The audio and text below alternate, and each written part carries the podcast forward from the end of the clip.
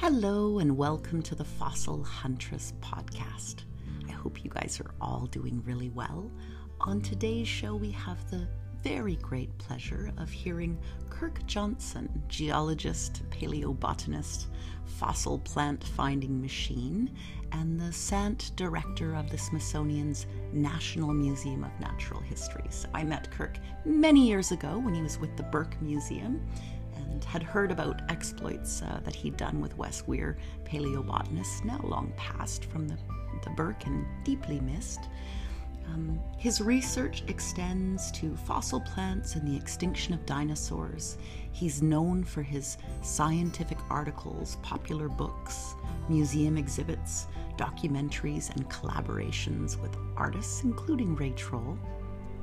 Prior to joining the Smithsonian, he was the chief curator at the Denver Museum, overseeing a 70-person research team and huge collections. And before that, he was at the Burke, which is very close to home. So Kirk Johnson grew up in the Pacific Northwest, and he came up to the University of British Columbia for one of the first British Columbia paleontological symposia, and was bright and keen and collaborative and has gone on to many great things. So this is the audio recording from his earlier Zoom talk. It'll be up on YouTube shortly, and you can find the link at www.fossiltalksandfieldtrips.com, or if you go to fossilhuntress.com and click the YouTube channel, you'll see it there. Anyway, I will turn it over to Ray Troll's introduction of Kirk and Kirk's talk itself. Enjoy. Director of the Smithsonian Museum of Natural History. It was just a natural progress to watch, you know, one of my best friends, one of the coolest guys all around, fellow Guggenheim recipient, Dr. Kirk Johnson. Boom. Yeah. Wow. Thanks, Ray. Let me share a screen and we'll get this thing going. So I've been pretty psyched to come to Vancouver Island for quite a while. Ray and I were there briefly in 2012, and I just got a taste. And of course, I grew up in Seattle, where it was an easy jaunt up to Vancouver Island. Even hiked to the tip of Cape Hardy, the northwest tip, when I was in high school.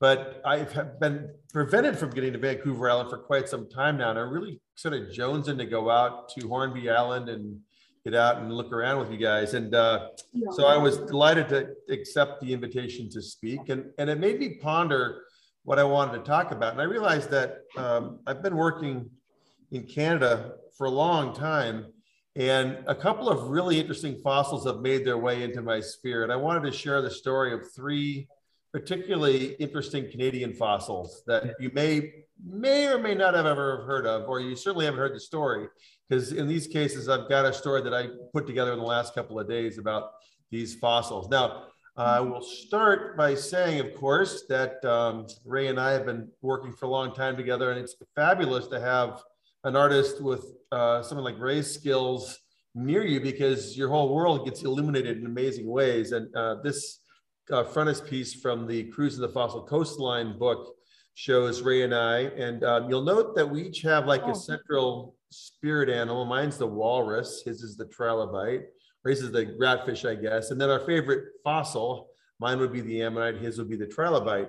And I'm a paleobotanist by training and profession, so you might wonder what a plant guy is doing worrying about walruses and ammonites, but that's my business, and I'll share it with you. I just have a deep fascination. I also love crabs and concretions.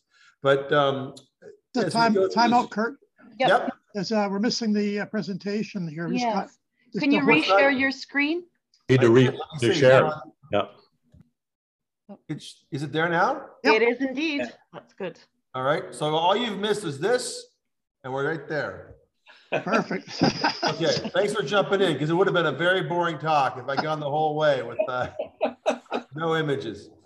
So you can see on the top above my image, there's the ammonite and the walrus, my animals, and Ray's trilobite and ratfish.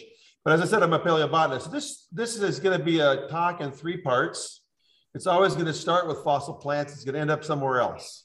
And I hope to drag it back to walruses and ammonites in each case, or at least in some cases. Let's see here. So this is the image that Ray did for British Columbia and Alberta. And this talk will be occurring in two parts of the talk will be occurring in Nunavut in the Northwest, and then one part in Alberta. But I just love to show that these Ray Troll maps, because they just show the premise that fossils genuinely are everywhere. And I am completely baffled why people aren't more interested in fossils, because they're the most amazing things on planet Earth.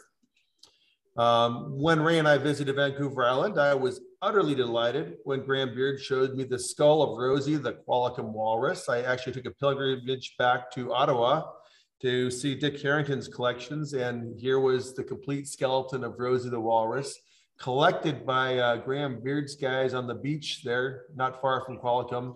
And the fact that walruses today don't have that southern extension of the range. I mean, we find fossil walruses off the coast of Virginia as well from Pleistocene deposits. So it's not a surprise they were down in Vancouver Island, but it made me feel very warm and welcome. And of course, the Salish Sea and the fossils from Hornby and Courtney and all the Cretaceous fossils of Vancouver Island are profoundly pleasing to me, all the different heteromorph ammonites and the marine organisms, and even the more recent dinosaurs. So all that to say that Vancouver Island has been pretty much square in my wheelhouse with walruses and ammonites all along. And of course, some years ago, I think back around 2000, there was a nice find of Campanian fossil leaves at Cranberry Arms.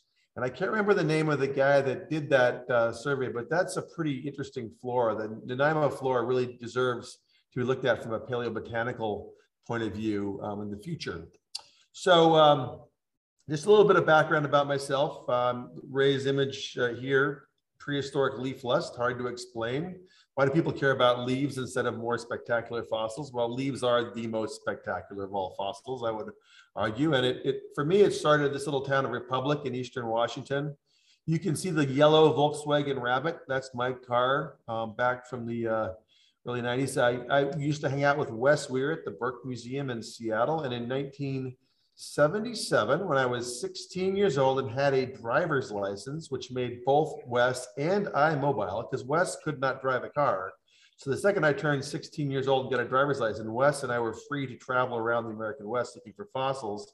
And we came to this very corner where that little kid is. That's not me, that's just a random little kid. But we parked the car there, and we poked around and didn't find anything at all. I got ready to go. We walked around, you know, and looked, and just there was shale everywhere, but there's not a single fossil on it at all. And I crossed the street to the other side and kicked a rock over, and it was a piece of paper shale like this. And when it popped open, it had this very fossil on it. This is the Republic Discovery fossil. That's the one that I found in 1977. Just popped open with my foot next to the car. And Wes and I are like, huh, that's pretty nice. Let's dig right here. So we dug in the drainage ditch there. And we know that Republic had been known for its fossil flowers. We didn't know what they looked like, but we found one of these incredible Florissantia flowers. They're actually pretty common at Republic. They're a member of the chocolate family, and they are exquisite calyxes. And they've even found with several in a group on a slab, so you get a fossil bouquet.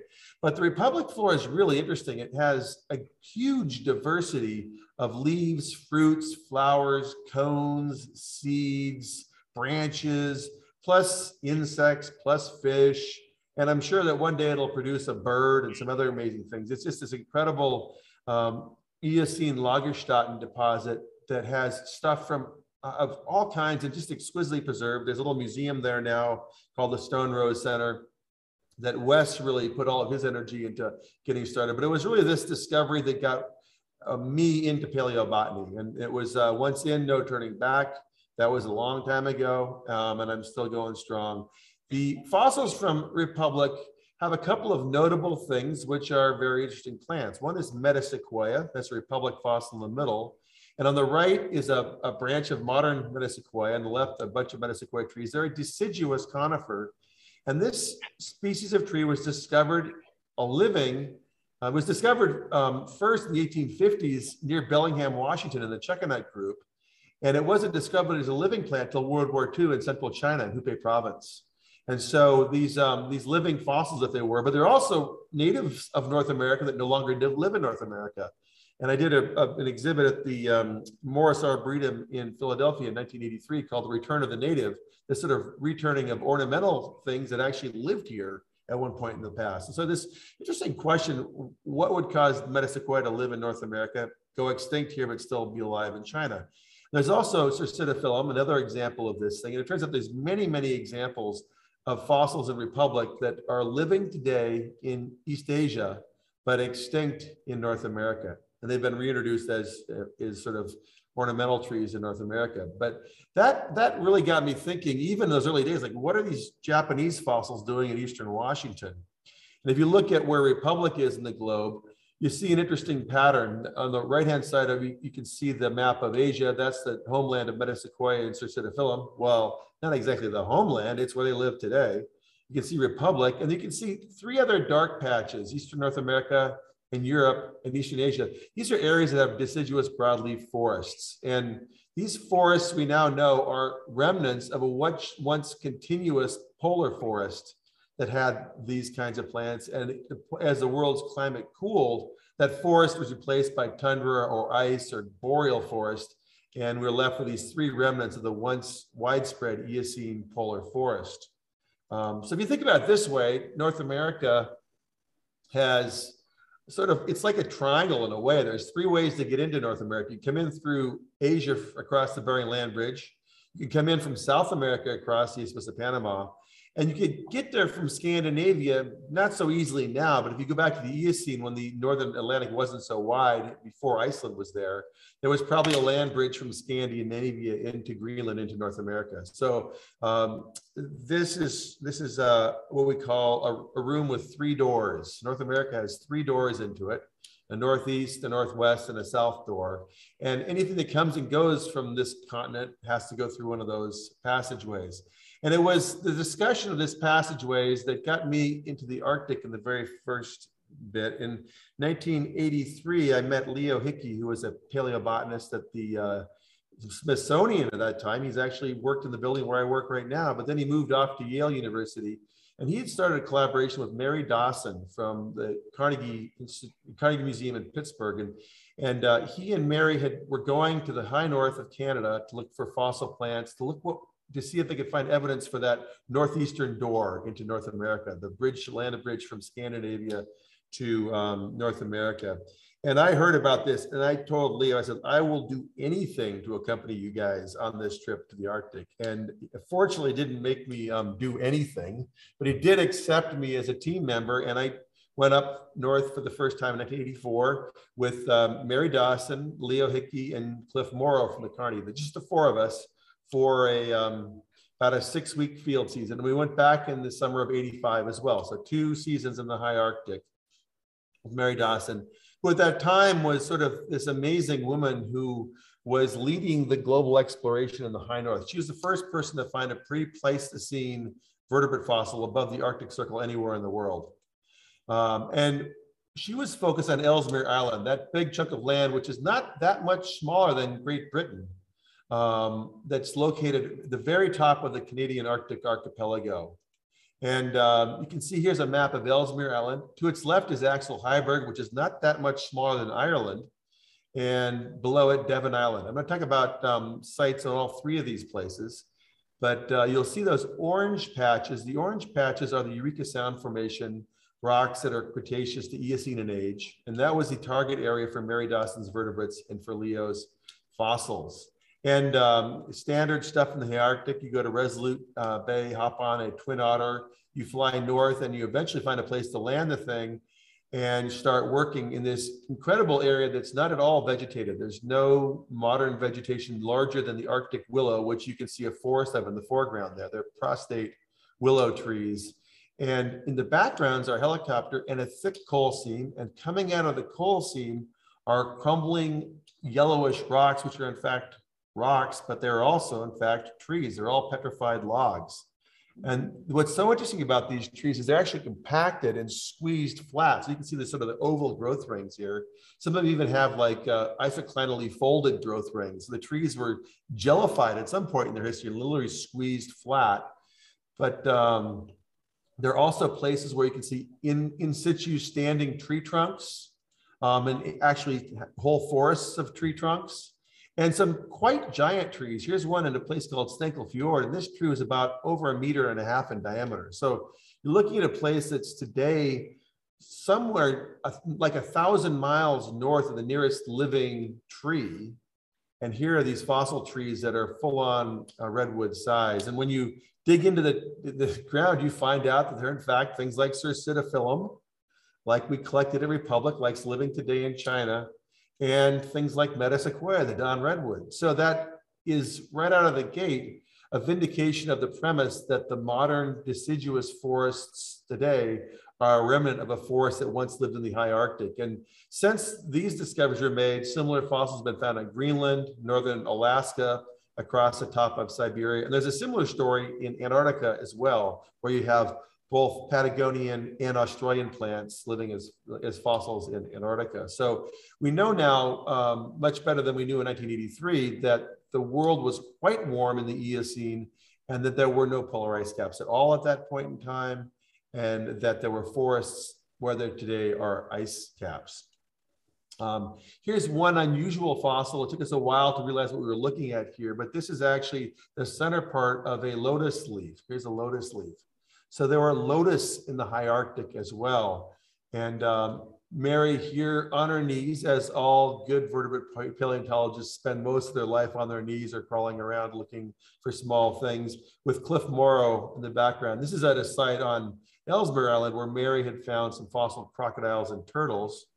And here's a small skull of an animal, a Dermopteran, a flying lemur that Cliff Morrow found.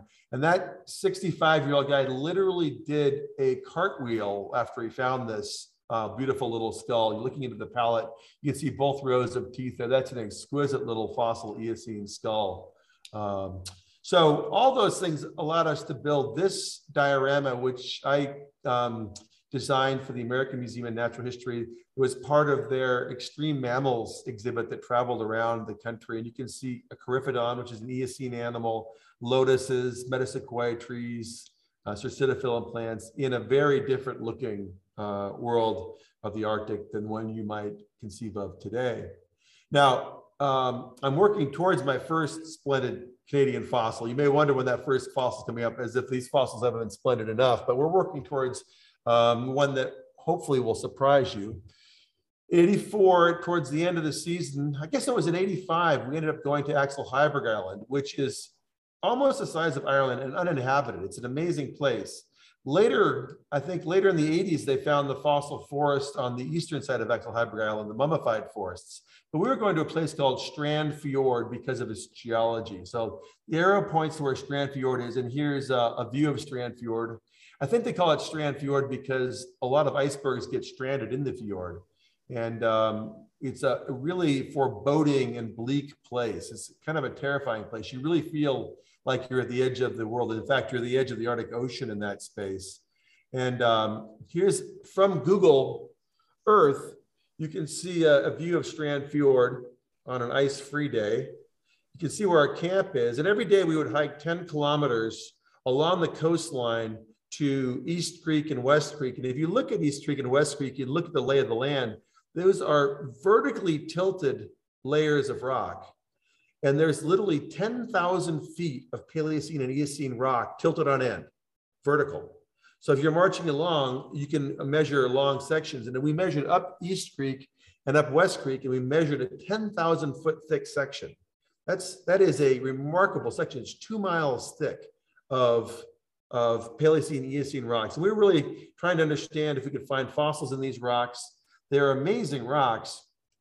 Every morning we had to wade across the creeks to get across that big river delta. See Leo Hickey in the foreground, Mary Dawson behind him, and Cliff Morrow behind Mary.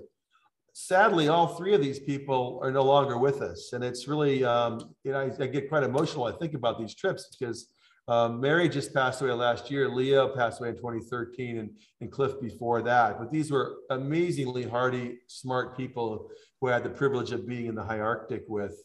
We'd wade this stream, and then we'd walk along the coastline to get to these incredible tilted vertical rocks. You see them going across the outcrop as sort of vertical stripes and lines, and work our way up the valleys, measuring the layers, looking for fossils. On the way out there, there were quite a few little small icebergs next to the beach. And I was nervous about polar bears because small icebergs and polar bears kind of look exactly the same. And so I would tend to walk high and away from the beach. And Cliff was not afraid of polar bears. So he walked down near the beach. And that became his secret for this incredible fossil. And here's an exposure. You can see how these rocks are tilted nearly vertical. It made them easy to measure their thickness. And they had a number of fossils. You can see fossil leaves, these broadleaf plants in them, but they weren't that well preserved. They were in very hard rock. And it turned out to not be a very prolific fossil site for us, but it was an interesting one. But on one day, we walked back into camp and Cliff Morrow had found a fossil narwhal skull. Splendid fossil number one. It was well above the beach. It was on a beach ridge. So at very least, it was from an earlier Pleistocene deposit. It was probably raised up by isostatic rebound laid on the beach. And as the ice moved out, then the beach itself rebounded to a higher elevation. It was about 7 feet long, had a well-preserved ivory tusk, and a good portion of the skull was still attached to the narwhal skull. And here it is back in his tent, wrapped up for being transported back.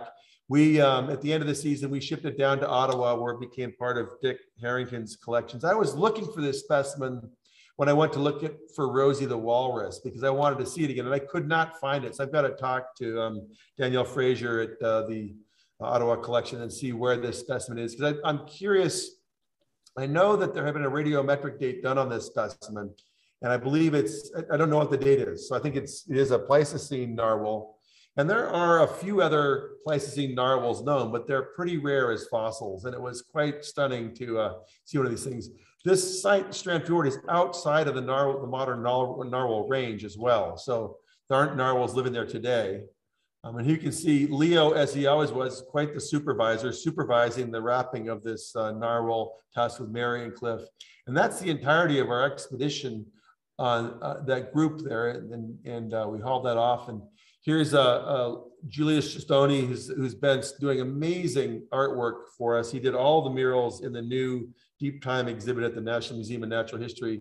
Loaned me this image of a narwhal, a modern narwhal, but of course the fossil one wouldn't be far off of this one. But if you do come to the National Museum to see the Deep Time exhibit, you'll see a very unusual fossil, which is this, sorry, we have one more piece here. This is we did an exhibit about narwhals as well at the museum, a traveling exhibit, which is traveling around the country right now, which is a pretty cool exhibit with a lot of lore about narwhals.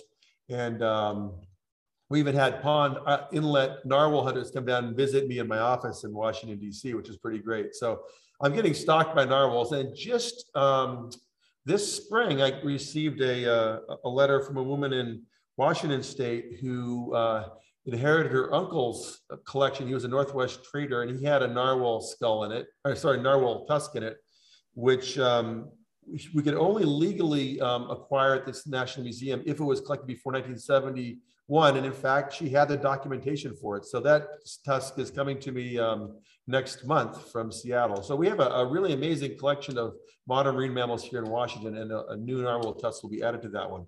But if you come to see the Deep Time exhibit, you're gonna see this beast, this Pliocene whale that was found in Peru, published in 2002, called Odobenocetops.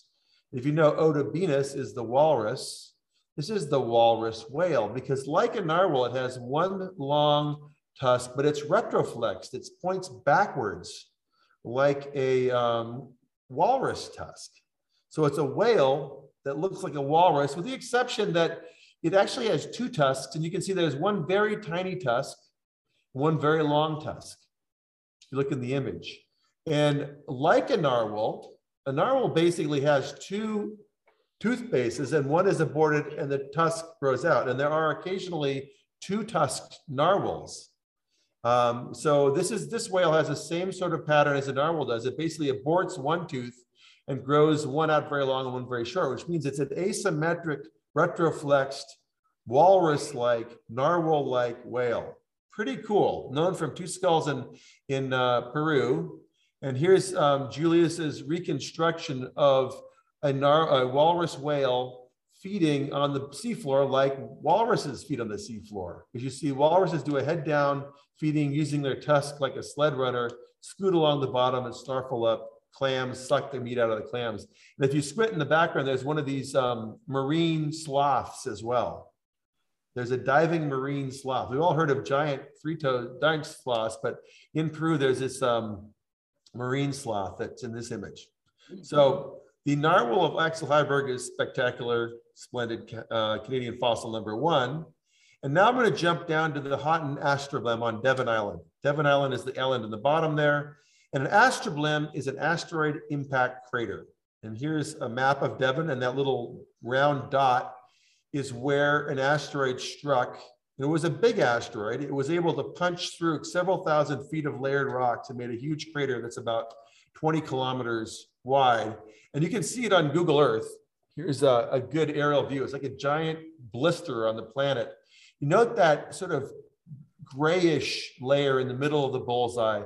That's the center of the lake. We can see the ring goes out beyond that. And when an asteroid strikes, it punches a very deep hole. In this case, the hole was at least 4,000 to 5,000 feet deep. Then there's a rebound, which causes the rocks to spring back up.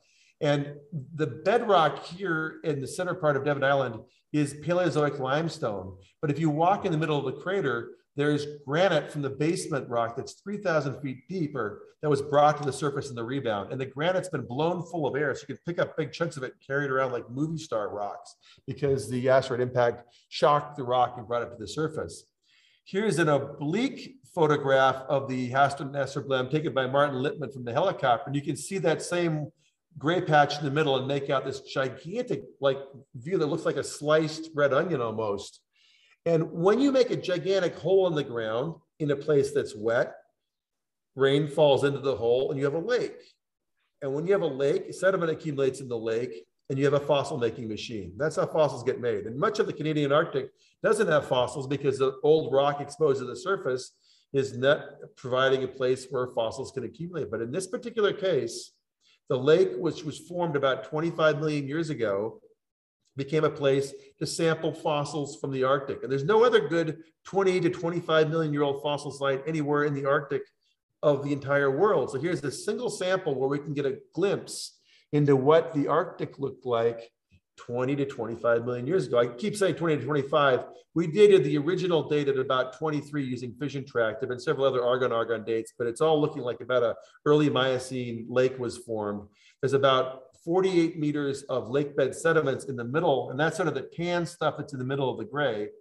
And it was this site that we went to first in 84, then in 85, and on and on. You can see the gray hills in the background. That's the eject that was blown out of the crater. And this place really does feel like you're on Mars. There's even fewer plants here than there are most places in the Arctic.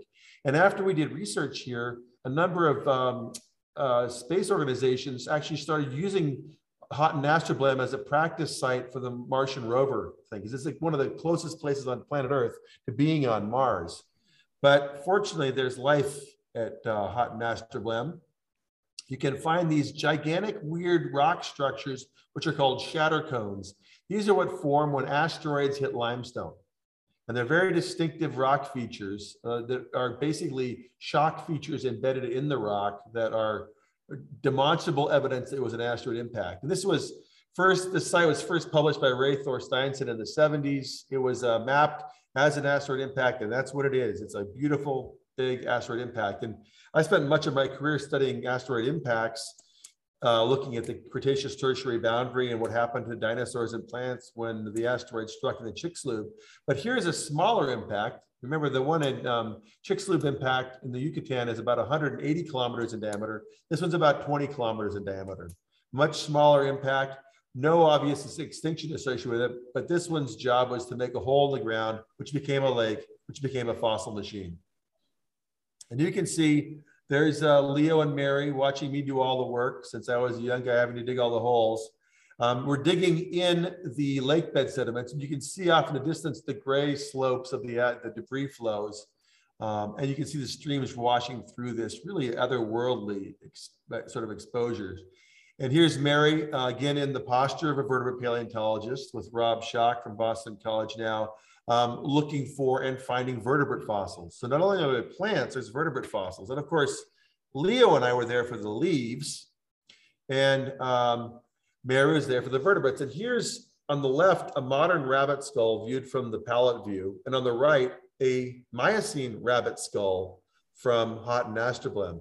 And Mary collected many of these rabbit skulls, and she and I kept joking about, you know, what causes so many rabbits to be in one place, and we'll get back to that. But she also found some really other interesting fossils. She found what is a small, large-toothed deer-like animal called a chevrotan or a tragulus that lives in the Philippines today. And Mary found bones of an animal quite similar to this tragulus, which is really quite weird. I mean, a tragulid in the Arctic is, really would like to see more specimens, but it was a very interesting fossil. She also found larger specimens of another Perissodactyl, which I won't talk about in this talk, but also some moles and shrews, some fish, and some birds. So it's a sort of interesting little fauna. And we found exactly one leaf fossil. You never find just one leaf fossil. Usually when you find leaf fossils like potato chips, you can't have just one, there's thousands of them. Anybody who's collected leaf fossils knows you find one, you're gonna find another one. We found one leaf fossil on Houghton Ashtablemm after weeks and weeks of searching, one leaf fossil, this fossil birch leaf. Not a spectacular return, and Leo and I were suitably shamed by finding, and it wasn't even complete, it's a half a leaf fossil. Fortunately for us, we did find little patches of vegetation in little blebs in the lake bed silts.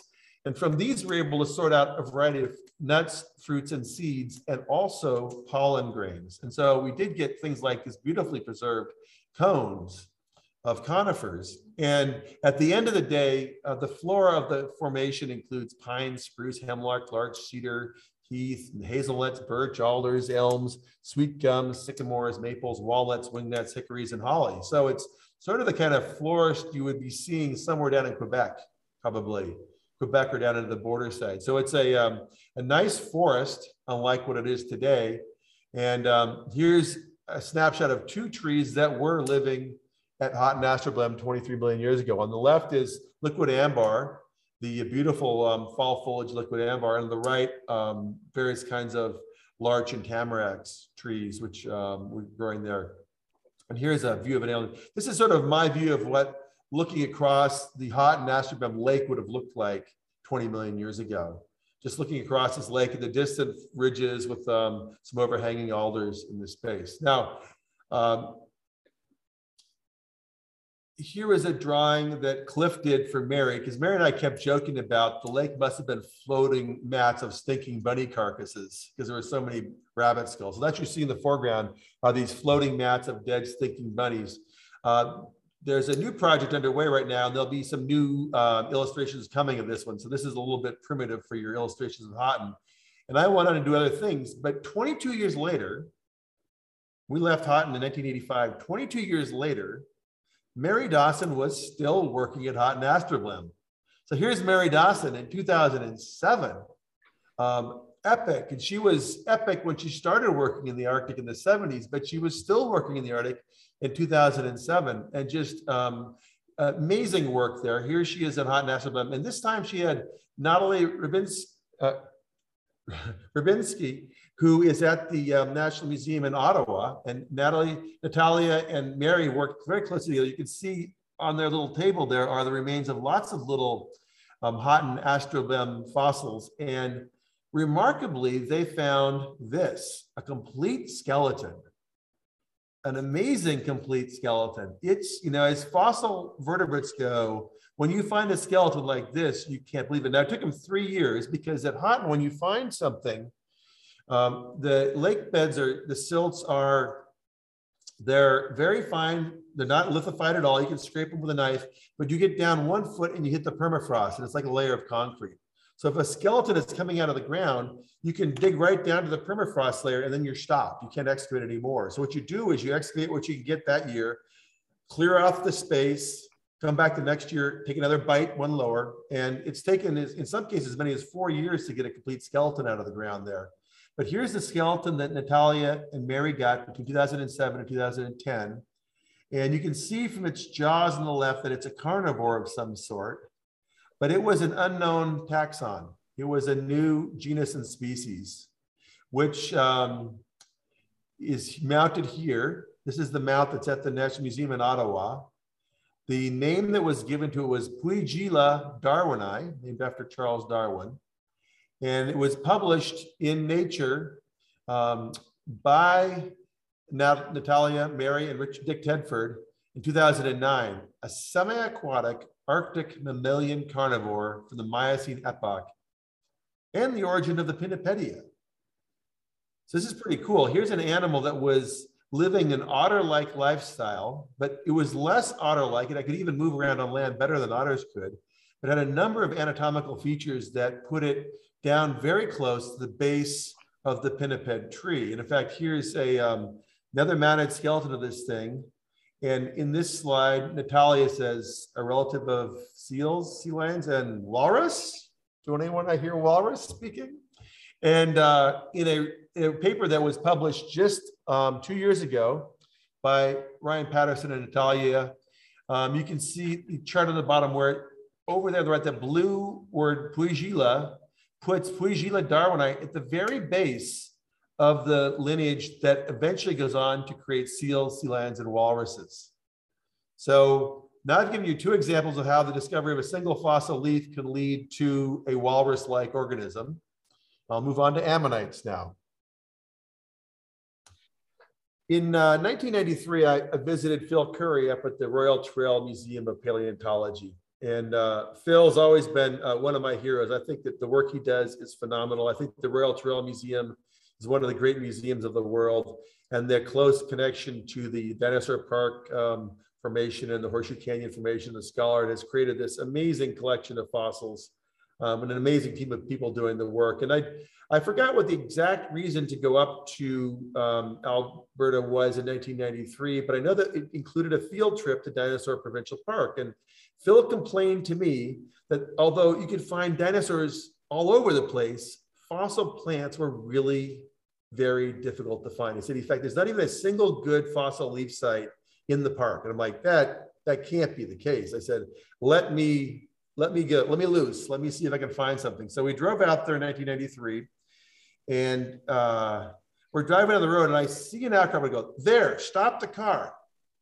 And I ran up the hill. It was about halfway up the hill, took one whack with a pickaxe and popped out a fossil leaf and brought it back down to Phil Curry. And he was like, no way. You didn't just do that. I'm like, no, I'm a leaf finding machine. That's what I do. So we carried on the field trip, and Phil said, look, next summer, come back. You can dig that fossil site out and you can find other fossil sites for us. So we came back the next summer, a motley crew indeed. There's Dennis Brayman on the left. Dennis is the palynologist from the Royal Trail Museum. In the middle is Peter Lang from London, who was at the time working with me and studying the insect damage on fossil leaves from the Hell Creek Formation. And on the right, my longtime hardened field assistant, Peter Bucknam. And the three of us and I went around the park. First, we went to the site where we found the fossil leaf, and you can see it here. And what catches my eye is the rapid variations in lithology from sand to silt to sand to silt there. And this site turned out to be quite a nice fossil plant quarry, actually. You can see it's cracking away here. And note, right at the base of the pickaxe, there's sort of a whitish sandstone, and below that is a leaf layer. You can see leaves coming out of the rock quite nicely. And these are big, beautiful leaves. For not having any fossil leaves at Dinosaur Park, we rectified that problem quite nicely with this one quarry. A diversity of leaves, very typical of that time period. This is about 75 million years ago. We have a number of these Campanian fossil sites in Montana, Wyoming, Colorado, Utah. So we kind of have a sense of what the Campanian flora looks like. And there were no real surprises here in terms of the species. It wasn't particularly diverse, but the preservation was good. But you get a number of different kinds of sycamore relatives here. You can tell any fossilized collecting, because I will actually use the air scribes to expose the petioles in every case. Look for petioles. If you see a petiole, it's probably a fossil that I've collected, because the fossil, when you find a fossil leaf, the leaf makes a leaf has rotted away. The leaf makes a leaf-shaped hole in the rock. So when you split the rock, it wants to split where the leaf is.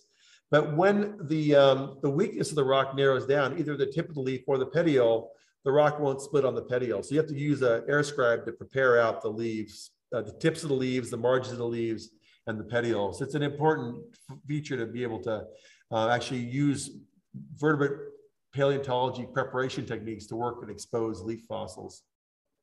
Here's a couple of different types of things. And right, you can see not metasequoia, but a relative of metasequoia, probably more of a true sequoia, and a couple of other leaves that are not Cercidophyllum, but ancestral relatives of Cercidophyllum.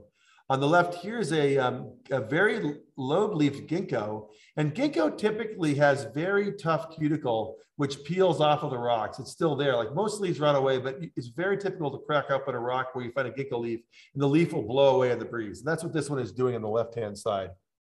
The fossil on the right-hand side is a little bit more subtle. To some of you, it might look like a caterpillar. It's in fact an aquatic root. Some plants are aquatic plants which don't root in soil. They float in water and their roots hang down, and they have very large central root, and then these very fine hair-like rootlets that proceed off that. And what we had indeed found was a fossil that I knew well.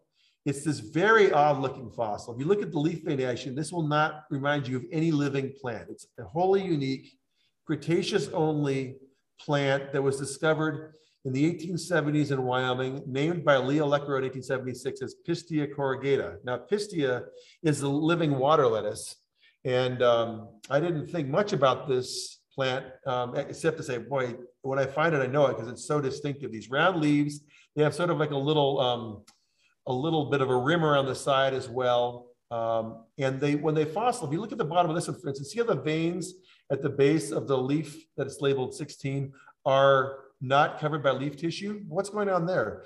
Where do you get a leaf where the veins don't have leaf tissue on them? And it took me a while to realize that these leaves were actually inflated because they float on the water. The inflated leaf lets them float, but when they fossilize, sediment gets inside the leaf and the leaf sort of pulls apart, pulling the veins out. And it took us years to figure this out, but it turns out that these things show up in Campanian rocks all the way from Wyoming up to Alaska. No, sorry, Wyoming up to Alberta. Here's an image of the type specimen from Point of Rocks, Wyoming, collected in 1876 by Leckerow.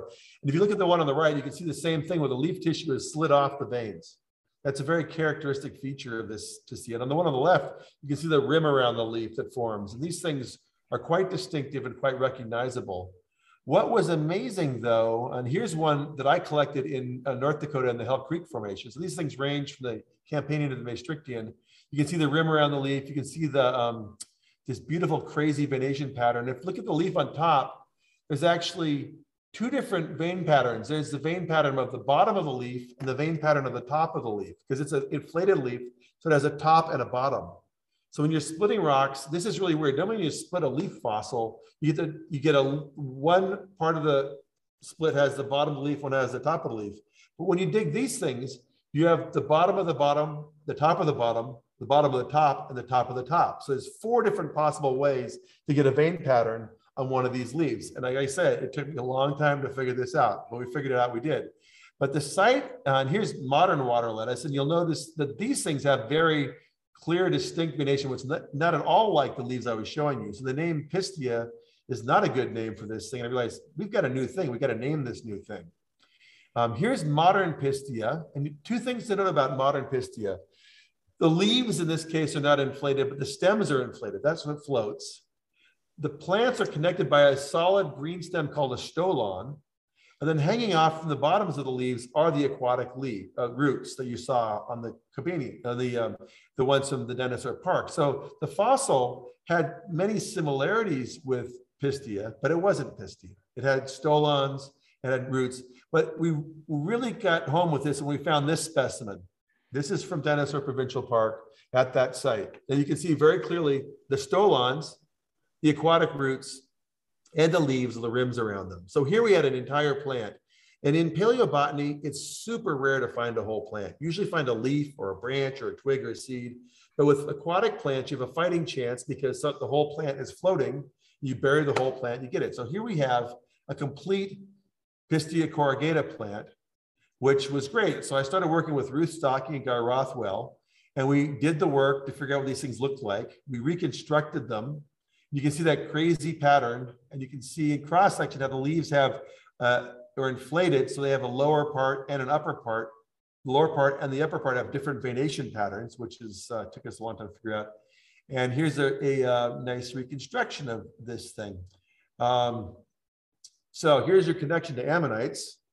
I wanted to name a genus after somebody I respected an awful lot, and probably nobody fit the bill better than Bill Cobbin, the great ammonite collector from the U.S. Geological Survey. Bill Cobbin died at the age of 99 in 2014 after working for the USGS for 70 years. And he, when I visited him in his office one time in Denver and said, Bill, I know you keep good records. How many ammonite fossil sites have you located in your career? And he said, just over 14,000. And his collection, an amazing, incredibly well-curated collection, was at the USGS in Denver when the USGS closed the paleontology and stratigraphy branch in 1993.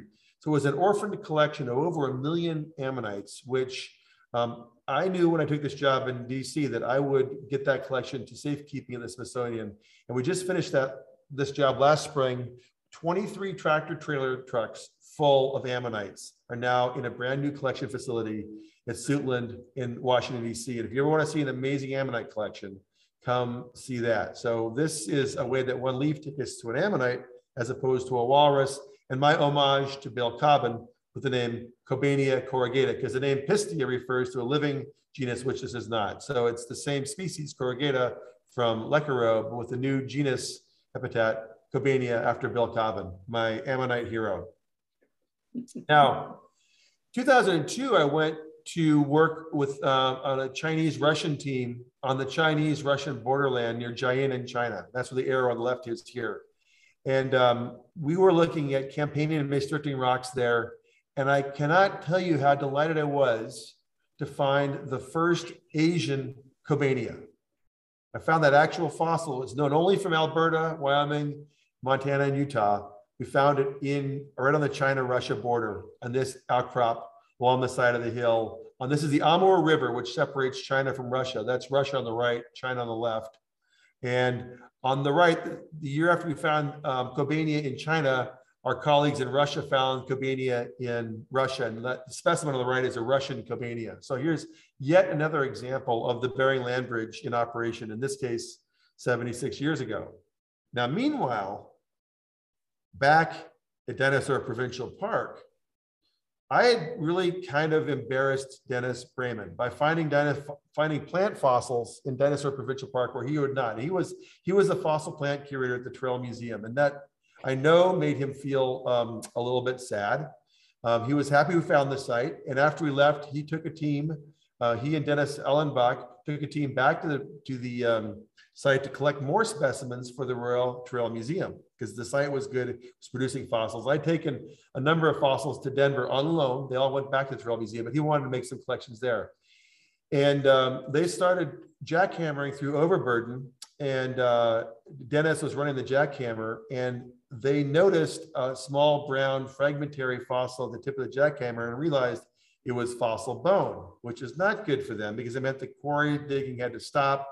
Phil Curry and his crew had to come in and inspect to see what they had found.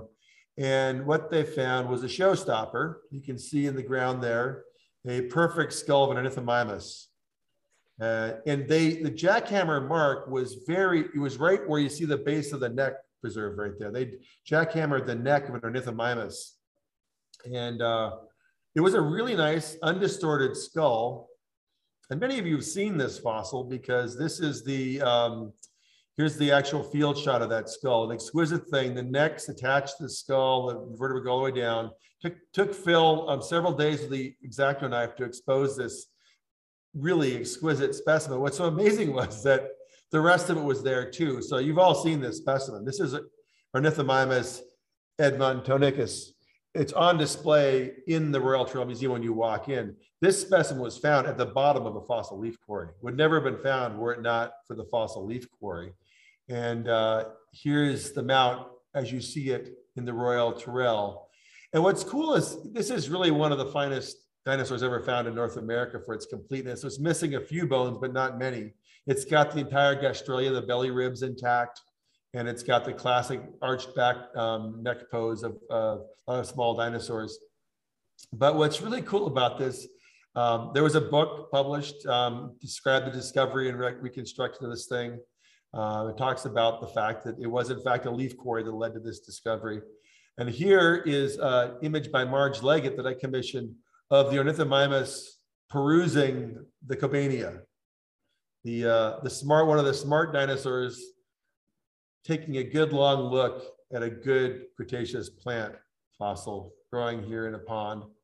And of course, in 2012 then, Darla Zelenitsky at the Terrell realized that the arm bones of this animal actually had the scar marks of long shafted feathers. So this is an example of a feathered dinosaur, one of the first direct bits of evidence for feathered dinosaurs in North America.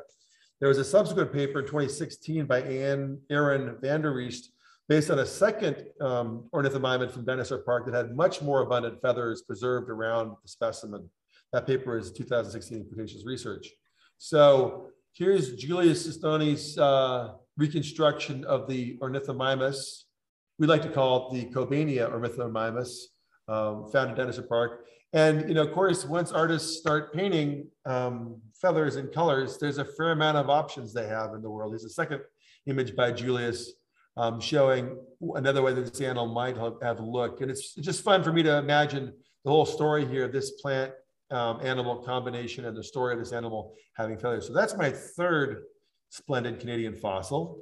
And I'll end with just a couple of advertisements. I invite you all to come to Washington, D.C. to see the David H. Koch Hall of Fossils, Deep Time, which opened in June 8th of 2019.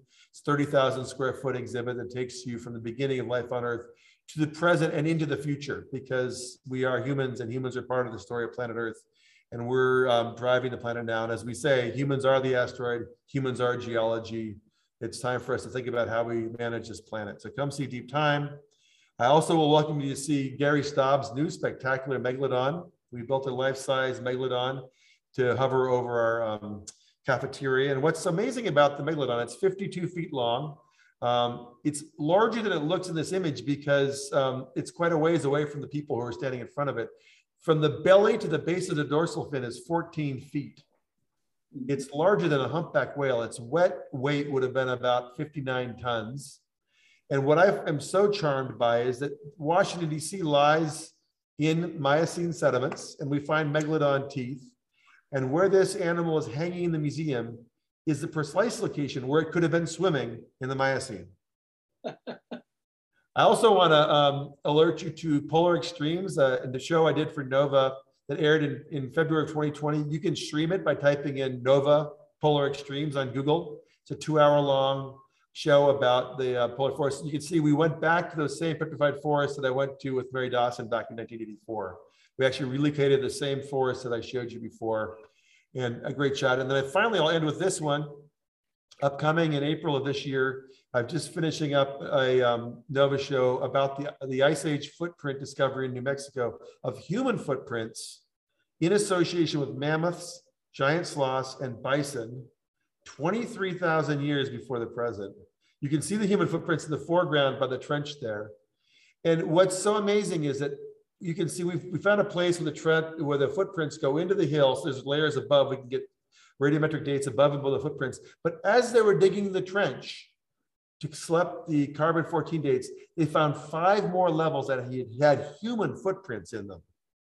Think about this. If you're digging through layered rocks and you dig below, you don't expect to find fossils at every level. But there were 5 levels of human footprints that range between 23 and 21,000 years ago in this New Mexico site. It's now the oldest human site in North America or the Americas.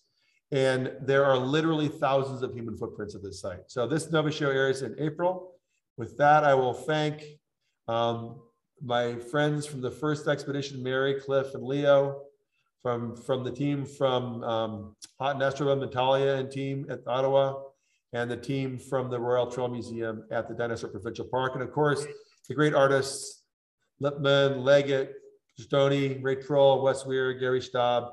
And thank you, Heidi, Thank you. Well, with that, that was a hugely rewarding and engaging talk, Kirk, so thank you for that.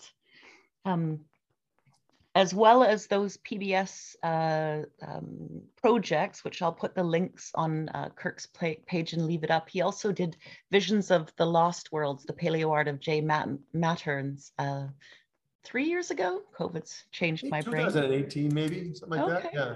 And Trees Are Made of Gas, the Story of Carbon and Climate, which I believe was last year, yes? Yep. So those, we'll add those links as well. So this is the tricky part where we ask for questions. If you take your cursor, for those watching, and bring it to the lower part of the screen, you can click raise hand. Well, not raise hand, but not Ray Trolls, but it says raised hand. Otherwise, you can put the questions in the chat and we can see if we can make this work. This works lovely when there's just a few people.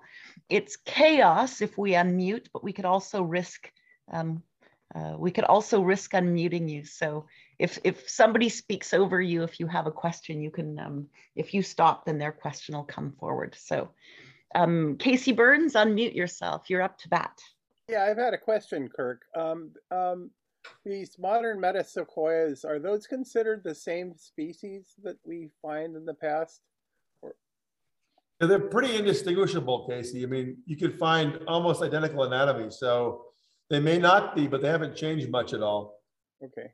And there's lots and lots of related Cupressaceae. Like in that family, there's a whole bunch of these different things that occur in the Cretaceous, Paleocene, and Eocene. And it's really sort of the Eocene when we start seeing genuine metasequoias. There's lots of parataxodiums, taxodiums, pre-sequoias. But the metasequoia has got a very distinctive leaf phyllotaxy, and it's got a very distinctive cone structure. And we find those things happily at Republic and elsewhere. When you and Ray stopped here, did you notice the metasequoia right by our driveway, right where you parked? I wherever I go, I notice every tree that I see, Casey. Good, good. Thank you, Kirk. Good. Derek Larson, you're up to bat. Hello, Kirk. Great talk. I greatly appreciate it. I don't know if we've met in person before, but I'm the collections manager at the Royal BC Museum. And a former grad student of Phil Curry's. So I was actually the person who found the ornithomimid specimen that Van der Rees described. So, oh, nice. Yeah, so I appreciated that. So I've got a question. I love the Cobania ornithomimid quarry story. I've heard it many different times now, and it's always great. But I was wondering, having worked in Dinosaur Park and not found many plants, when you're looking at Cobania, I've never even seen a fossil in person. Like how big is it? Like what sort of range of leaves do you find? And like, what are you looking for when you're out looking in Dinosaur Park for plants? Well, so two separate questions. One is looking for plants and one is Cobania. You know, that summer of 1994, when we went and looked for fossil plants, I thought, you know, it was like taking candy from a baby to find that first site. It was hard to find any other sites, but fossil plant sites really are rare at Dinosaur Provincial Park. And we found about 5 other sites, but none of them were that great. And the way you look for fossil plant sites is with a pickaxe, because you can never find them by looking for them. You can see different patterns in the stratigraphy that sometimes are suggestive, but the only way to look is to actually split rocks along bedding planes. And so we walk around with a pickaxe and dig hundreds of holes. And Phil gave us license to walk around and dig hundreds of holes. And we did walk around and dig hundreds of holes. And it was very disheartening, actually. We found, like I say, 4 or 5 sites, but the first one was the best one. And I still, you know, what I usually like to do is to get somebody who is young and strong and totally unaware of anything and say, go dig holes, because they don't know where to dig. I have a bias of where I dig, but if I can get like a teenage boy, 17-year-old strong boy who could dig holes all day long. So just dig holes anywhere you want. So I sort of need the random number generation to look everywhere. Because we've learned is that fossil plants show up in unpredicted places and you'll never find them unless you dig those holes. And of course, if you're a land manager, you might, if you like the shape of your hoodoos, you don't like paleobotanists because we run around and chop holes in your hoodoos. but that's the only way to find the fossils. So I do hope that at some point in time, the Royal Trail turns loose a herd of 17-year-old boys with pickaxes, and girls too, because they can dig really well as well, and just obliterates that place and finds more fossil sites. As for Cobanias, the little ones are about 1 inch, the big ones are around 4 inches. So that's a pretty range.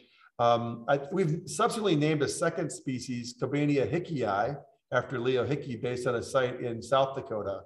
And so it looks like it's a really cool plant. We have, we're finding lots more of these really interesting aquatic plants. And I'm working now on picking the Hell Creek Formation apart and sort of trying to illustrate the lakes, the rivers, the levees, the floodplains, the back swamps, so like the different places of the Hell Creek Formation. Hell Creek is where I've specialized in most of my time, and I've been working on that. Now I've got about 200 quarries that produce fossil leaves in the Hell Creek Formation, about 400 species. So it's a much richer view. It's probably the richest view of any Cretaceous vegetation anywhere in the world. Awesome. Julius, you're up to bat. Unmute and hello you. Wonderful talk, Kirk. That was just fascinating. And it's always been a huge pleasure to work with you and your team. And so I'm curious, you, in the Dinosaur Park Formation, I imagine that, sorry, I'm not sure if you can hear me better now. In the Dinosaur Park Formation, I imagine that you've probably also worked either in collaboration or at arm's length with Eva Kupelhuis in terms of her work in palynology. I'm wondering how your discovery and those of others after you as well in Dinosaur Park Formation of the body plants of plants, yeah, the body fossils of plants has changed the impression of the plant community in the Dinosaur Park Formation compared to the pollen record, basically, in terms of either the species composition or the relative abundance of types or what? That's a really good question, Julius, and thank you for the use of your images. You do amazing work. Much of my career, I worked very closely with a now deceased palynologist named Doug Nichols. And Doug Nichols was the U.S. counterpart to Art Sweet, who was the famous Alberta palynologist, and Art Sweet worked closely with Dennis Brayman, who was at the Trail Museum. So Art, Dennis, and Doug Nichols were sort of the three world's experts on Cretaceous palynology. And Doug and I worked together closely from 1986 until he passed away in 2009, and did a book together called Plants in the KT Boundary, a global summary of vegetation of the KT Boundary. So I spent a lot of time with Doug, and of course then much less time with Dennis and Art, but quite a bit of time with them as well. And what's very interesting is by the time you get back to the Cretaceous, the pollen grains are not attributable to the plant leaf species. Like if you're looking in the Eocene, for instance, you find a fossil sycamore leaf, you'll find sycamore pollen. You say, well, I've seen a modern sycamore. I know what sycamore pollen looks like. And the only way you can really tell in a fossil thing that is in an extinct genus, if the pollen goes with the leaf, is you actually find the leaf attached to a branch, attached to a stem, attached to a flower, and you take the pollen out of the flower and compare the pollen directly to the leaf. So in the Cretaceous, the plant record is divided into two pieces. There's the pollen record and the leaf record. And the leaves themselves are hard to identify to species. So neither the pollen nor the leaves get you to the plant family. So you basically have two independent parallel records of the vegetation. The leaves show you what the place looked like, and they also tell you about the climate of the site. The pollen tells you a different story. The pollen tells you how many different things were there at a single site, because a single chip of mud might give you 10,000 pollen grains. You can count them all you want, you get a large number of specimens. But this was an interesting fact. If you look in modern botany, pollen is more generalized than leaves. That is to say that oak pollen looks like oak pollen, but there are many, many different kinds of oak species and many different kinds of oak leaves. So for one type of pollen, you might get 20 kinds of species of leaves. And that's what Doug and I found in the Hell Creek. At the end of the day, he looked at over 1 million pollen grains and got 100 different species. I looked at about 40,000 leaves and got 400 species. Wow. So I think this is one of the great, you put your finger right on top of the key problem of Cretaceous paleobotany is Palynologists and paleobotanists have a very hard time talking to each other. Both are really good tools. Palynology is excellent for microstratigraphy, for getting species counts and localities. But remember, pollen blows around too.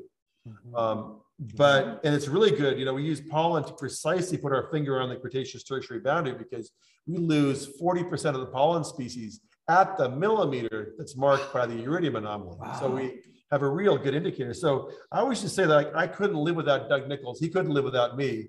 And the same thing applies to Eva Koppelhaus and Art Sweet and Dennis Brayman.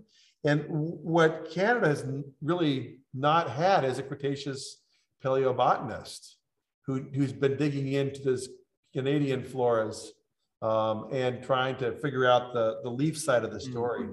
So it is frustrating because we've done a lot of work and we should know more than we know, but we don't, and it's ongoing. And so, you know, it's still room for lots of good students to come into this mix and really tackle it. My other colleague I mentioned before is Ruth Stocky and Guy Rothwell. They also work on the Appian wave flora in Vancouver Island, where the fossils are preserved in concretions like the crabs, and they can get three-dimensional cross-section. They work mainly on fruits, seeds, and cones. And those organisms have lots of characteristics, and they can do a pretty good job of putting them into a botanical affinity. Nice. So making a really good process with those fossils. Yeah, I had a chance to interact a bit with Ruth Stocky when she was at the U of A. Really nice collection she had there as well. So yeah, but I hope you, as you say, you get more students in this field in Canada. Thank you. You bet. Thank you, Julius. That was a perfect question and one I had on my mind. Thomas Volkan, you're up to bat. Hey, Kirk. Thanks for the talk. Thanks. Always love looking at your old photos of Stone Rose in Republic, and wanted to make sure everybody knew that they can actually dig at Stone Rose. It's a scientific research site, and it opens up in the spring. So at the weekend of April 22nd is our opening members only weekend. So that's great. My question to you would be plant and animal fossils together. Mm-hmm. At Stone Rose, we find the plants. At Green River Formation, you find animals. What's the interplay between being able to find plant and animal fossils in the same locality? So, you know, Stone Rose and the sites at Princeton, BC, the Green River Formation, some of our big Paleocene sites in Patagonia, the summer sites in Europe are fossil lake beds.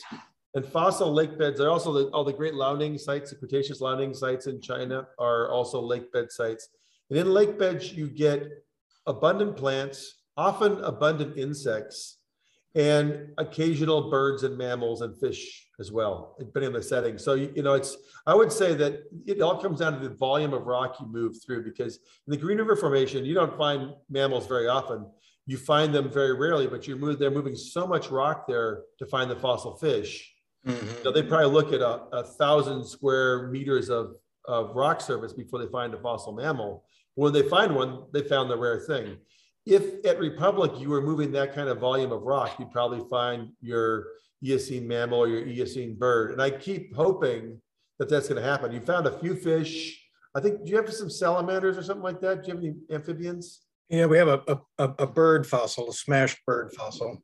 Yeah, like in Republic, Florissant is the same way. And we, while I was at Denver, we got two really nice birds from Florissant. So I mean, I think it's just a matter of time.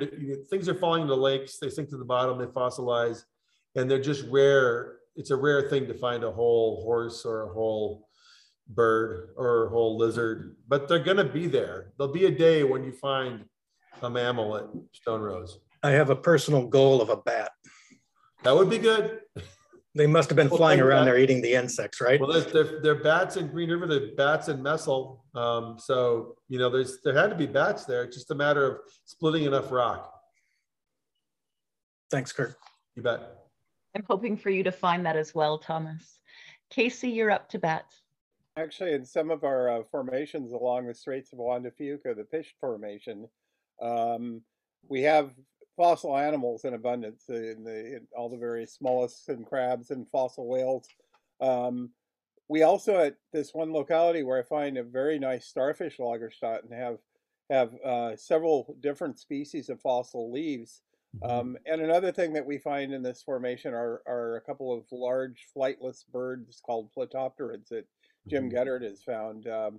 Some of these are found in Japan, and they stand like 9 feet tall, and they look like cormorants and stuff. So, so when they're just sitting on the seashore, you know, it's just something to ponder. So when you're out looking at you know, stuff that deposited in the ocean, you know, keep your search image open for both leaves and fossil birds. So. You know, I got my sort of cut my teeth on the Olympic Peninsula stuff, and I had sites where you could find pine cones and leaves and nautiluses and whales and crabs in the concretions. So these near coast kind of things are great places that get a little bit of surf and turf. Yeah, our current interpretation of this one particular site is since we're finding a lot of shallow water mixed with a lot of deep water, is that it's something like similar to what's at the bottom of the Astoria Canyon. Yeah. So that's a long way to take a bird, but you could probably do it. Yeah. Yeah. Well, you know, Jim's been finding skulls and, you know, various leg parts and stuff in that type of material. So, and a lot of these are aquatic birds. They sink to the bottom just like the whales do and stuff sometimes. So, and speaking of whales, hey, Kent.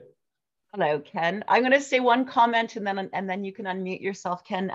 I can't remember the year, maybe 2006, but there was a big slide in Sumas, a bunch of beautiful leaves, Eocene leaves. It was George Musto who did some molds. I think, Kent, I don't know if you were there that day, and a bunch of shorebird tracks and huge diatryma tracks, big bird tracks, all in association. It's the only time I've seen them associated. Kent, you're welcome to unmute.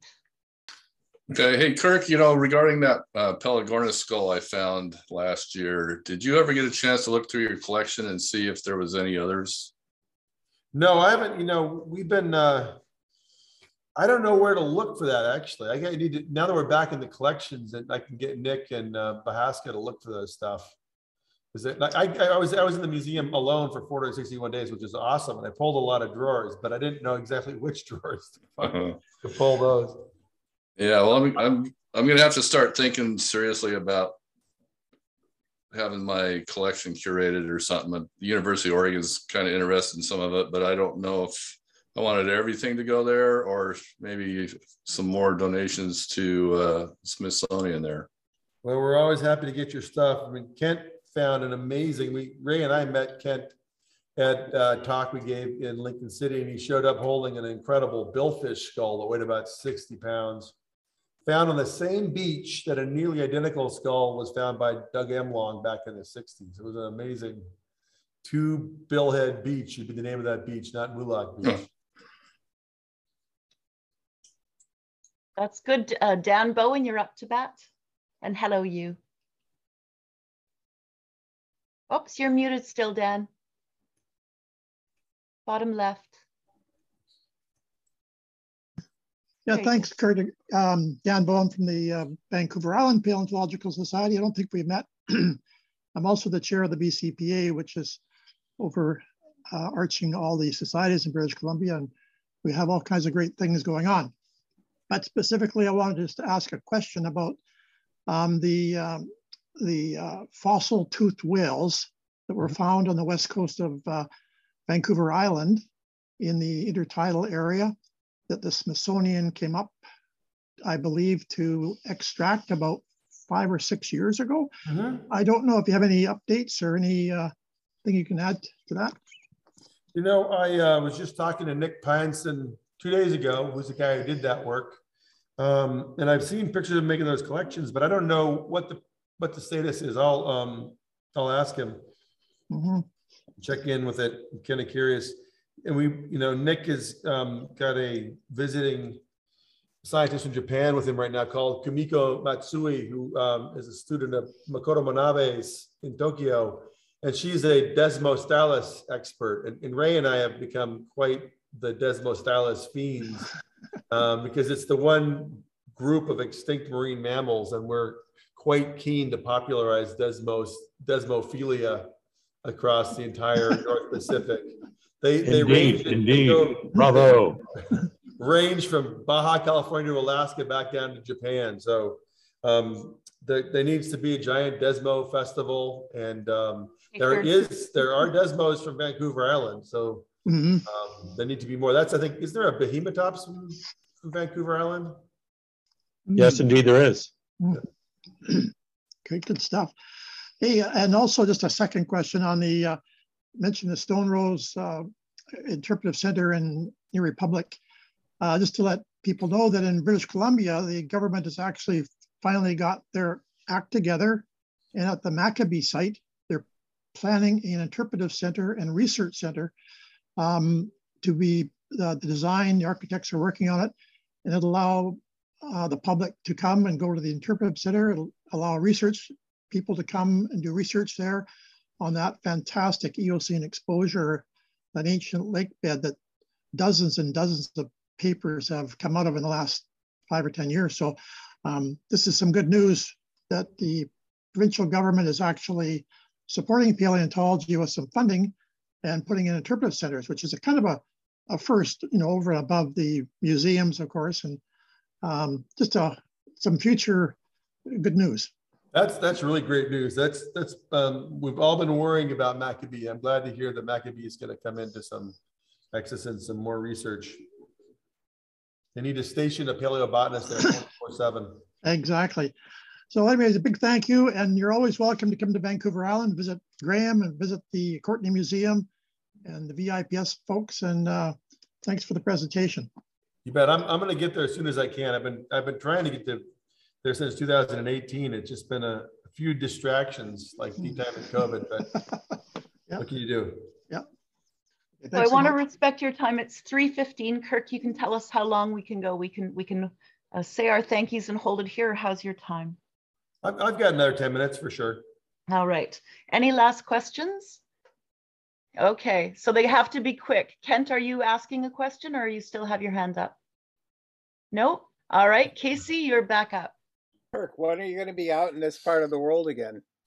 Probably there's a short trip in June. I don't know. Ray and I got some Alaska plans this summer. So Alaska plans usually mean Seattle plans. Okay. Okay.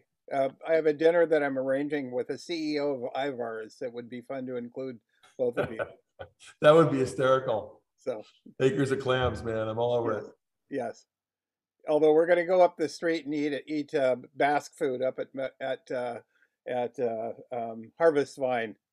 It's a long story. I'll tell you by email. Okay, perfect. Good. Perfect. And Julius. Julius will be our last question. Oh, okay. Well, big honor. Quick question, actually. Well, quick question that might have interesting ramifications in a sort of a general sense, but. You mentioned, you know, looking at tens of thousands of leaves of oak, for example, and finding like 400 species and so on. Well, I remember looking at some of the living trees around our neighborhood and how much huge variation in leaf shape there is even within a single species, single individual. How do you tell apart, you know, in terms of separated, disarticulated leaves from their plants when you have a new species versus variation in leaf shape of the same species in the fossil record? Yeah, no, that's a really good question. I just took a week off of being a museum director and went back to Denver last week and wallowed in my collection, which is now it's over 100,000 fossil leaves that I collected over the last 30 years. And they built a new collection facility in Denver, so it's really easy to look at lots of them. And the basic answer to your question is to collect a lot of really well-preserved and whole leaves and prepare them really well, so you have a lot of data to look at. What I find often, if you go look at people's leaf collections, they don't have that many leaves. A lot of them are broken apart. They may be not that well-preserved. So at the end of the day, there may only be a few specimens that have enough detail to even tell you what you're looking at. But to really get serious about splitting a fossil flora into its components, you need lots and lots and lots of well-preserved complete specimens, which means you got to collect a lot. It means you have to collect carefully. It means you have to prepare the fossils well. I always am super frustrated when I see a fossil leaf that's broken in half with a missing part. It's like, it was whole when you were digging it and you left the broken part in the hill. So that one's on you, whoever I'm talking to right now. And, you know, so the whole thing about really thoroughly collecting lots and lots, then you get, say you have like from a, if a single quarry, you have 500 or 600 really good leaf specimens. Most fossil sites don't have more than 20 or 30 species per site. And if you have 500 or 600 good specimens, you can really pretty clearly see the variation. Okay.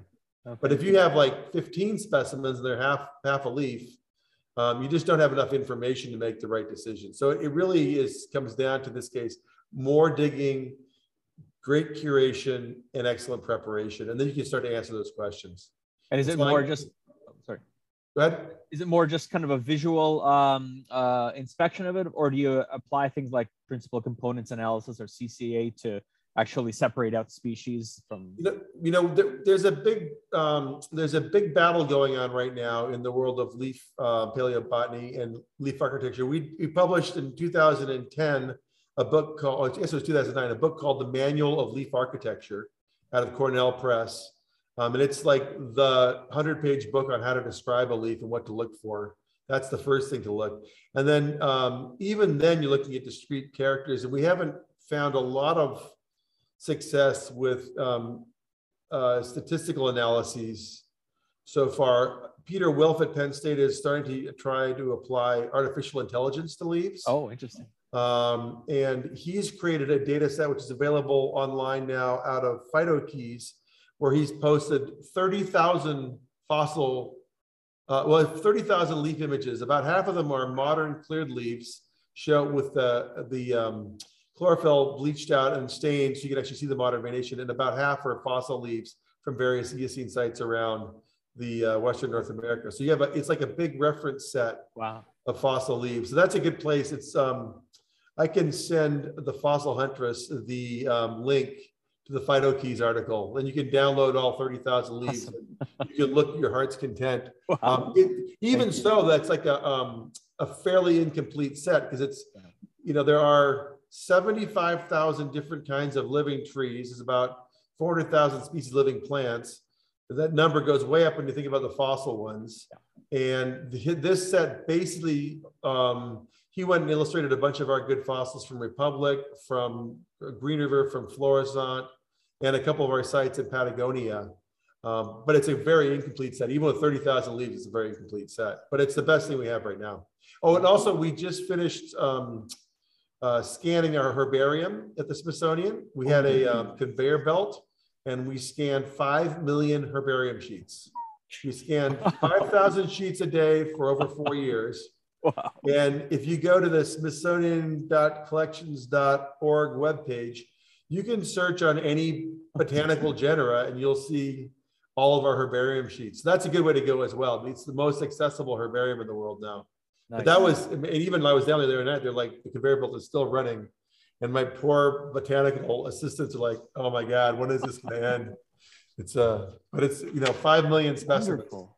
So those are two resources that are available now. I'll look into that. Thank you. The Leaf and Cline. But I'm always, you know, I'm always happy, Julius, if you want to come pull drawers sometime, I'm happy to give you a guided tour through vegetation. I'd love to. Thank you. Well, to everyone, and thank you for being here. Thank you, Ray Troll, for the beautiful introduction. Dan Bowen for being the lead and chair of the VIPS for this year's 2022 Year of Awesome. Great questions, an amazing talk. Kirk, I'll make sure that whatever links you send through, they will be live on your page, which will stand, and we'll post the edited version of this talk, criminal behaviors, etc., pre-talk notwithstanding, in the recording. And we will do our best to make it a desmostylophilic world. So this will be very good. All of you are welcome to our series of talks. For those of you who are deeply, deeply amazing, as is Kirk, you're welcome to give a talk. We're booked out now until spring of 2023. I will, not directly after this talk, because I'm prepping for an audit in a few minutes, but I will put your talk up, Kirk, on YouTube. And thank you. Thank you so deeply again. And I have more questions, so I'll email those separately. So thank you, everyone, for a great talk, and we'll talk to you all soon. Bye. Thank you, Kirk. Bye-bye. Bye-bye. Thanks, Kirk. Thanks, Kirk.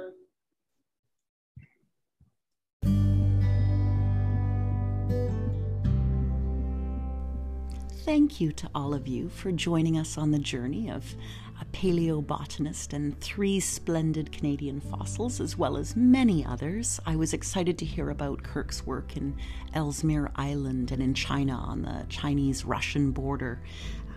He did mention some promises for later, which I'll include the links on www.fossiltalksandfieldtrips.com. So he's got a Polar Extremes Nova special coming out.